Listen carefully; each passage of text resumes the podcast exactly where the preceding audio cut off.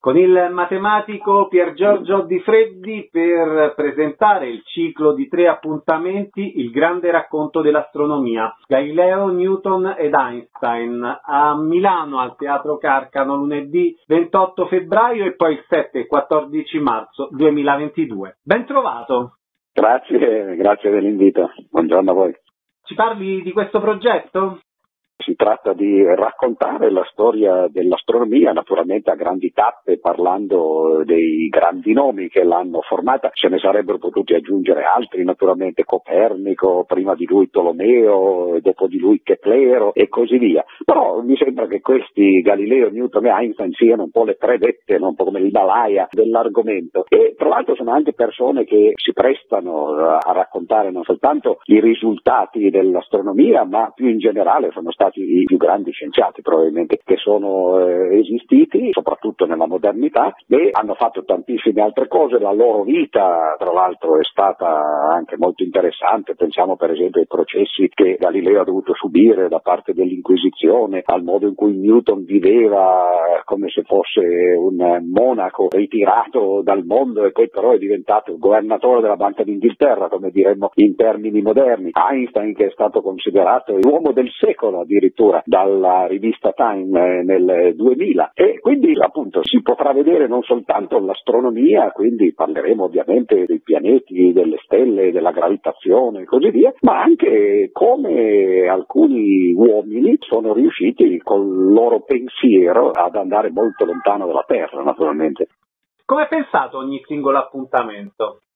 Io ho scritto addirittura due libri, due biografie, una di Galileo che si chiama Hai vinto Galileo, usando naturalmente una frase che era stata usata storicamente in un altro contesto, e ho scritto anche una biografia di Newton che si chiamava Sulle spalle di un gigante perché lui usò quell'espressione che non era sua, ma per far capire come procede la scienza. Anche uno come Newton diceva si è seduto sulle spalle di altri giganti. Di Einstein non ho mai fatto una biografia, benché mi piacerebbe prima o poi finire questa ideale trilogia. E quindi quello che faccio ogni volta che appunto scrivo biografie di questo genere è anzitutto leggere gli articoli ma soprattutto i libri che queste persone hanno scritto e cercare di entrare un po' nel loro cervello. Perché è interessante capire come hanno pensato le idee che poi sono diventate parte del nostro patrimonio, del nostro background culturale. E naturalmente col passare dei tempi cambia anche il modo di pensare delle persone. Galileo era soprattutto un eh, fisico sperimentale, cioè faceva un sacco di esperimenti e poi cercava di dedurre da quello che vedeva delle leggi, anche perché per lui la matematica era un linguaggio abbastanza ancora rudimentale, c'era la geometria all'epoca, ma non c'erano gli strumenti che poi si sarebbero usati in seguito. Newton è l'esatto contrario, era uno che faceva esperimenti ma di tutt'altra natura, era un alchimista, potremmo chiamarlo così, nel senso proprio che ha speso quasi tutta la sua vita a fare esperimenti di alchimia e a scrivere eh, libri e, articoli di teologia, ma nei pochi anni in cui si è dedicato a cose serie, cioè appunto quelle per cui oggi viene ricordato, in realtà era quello che invece chiameremmo un fisico teorico.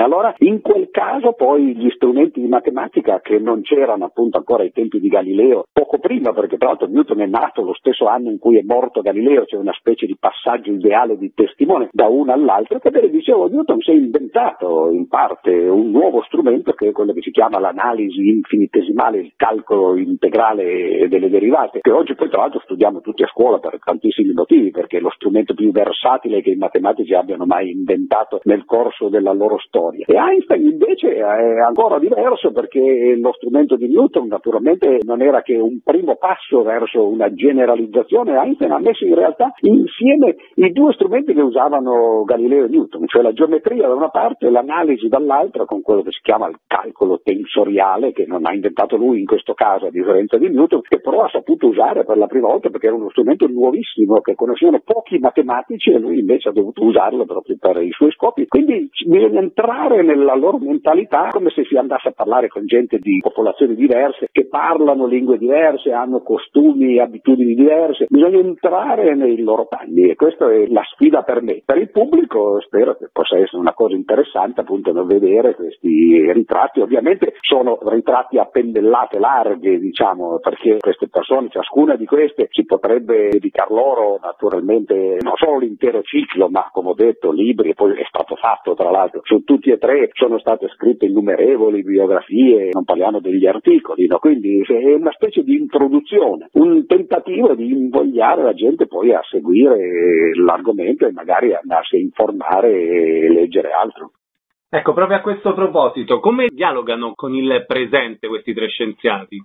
Naturalmente sono uno dietro l'altro perché poi la scienza procede per accumulo, a differenza della filosofia o della letteratura in cui i predecessori vengono spesso buttati via, i filosofi fanno così, no? cioè, ogni filosofo si diceva ha ragione quando critica i suoi predecessori dicendo che non hanno capito niente, poi ha torto quando propone lui e verrà poi criticato dai suoi successori. No? La scienza non è così, la scienza appunto procede per accumulazione e quindi quello che ha fatto Galileo non è che viene buttato via quando arriva Newton e nemmeno come molti pensano invece quando arriva Einstein poi si butta invece via di Newton quando ci fu quel famoso esperimento che si fece nel 1919 in Sud America con un'eclisse di sole che confermò per la prima volta che la teoria della relatività generale di Einstein era corretta, che Einstein aveva ragione, i giornali appunto eh, scrissero, soprattutto quelli in Inghilterra dove Newton era l'astro eh, rimasto per eh, due o tre secoli no, fino all'arrivo appunto di Einstein, i titoli erano Newton buttato giù dal piedestallo. Beh, non è affatto così perché la teoria di Newton continua a funzionare perfettamente nell'ambito in cui è stata pensata e quella di Einstein è una sua estensione. In linguaggio tecnico diciamo che la teoria di Newton è una prima approssimazione a quella di Einstein. No? Quindi sicuramente tutti e tre sono le basi, una dietro l'altra, della scienza moderna. Ma uno può pensare, sì, vabbè, ma l'astronomia, poi cosa ce ne importa? Guardiamo le stelle no? e non andiamo molto lontano. Ma per esempio, tanto per fare un eh, esempio di applicazione, noi tutti usiamo il GPS oggi, usiamo i telefoni con i eh, navigatori delle automobili e così via. Ebbene, questi GPS non funzionerebbero se non si facessero le correzioni relativistiche di Einstein. Se si usasse solo la meccanica newtoniana ci sarebbero degli errori enormi di parecchie decine di metri per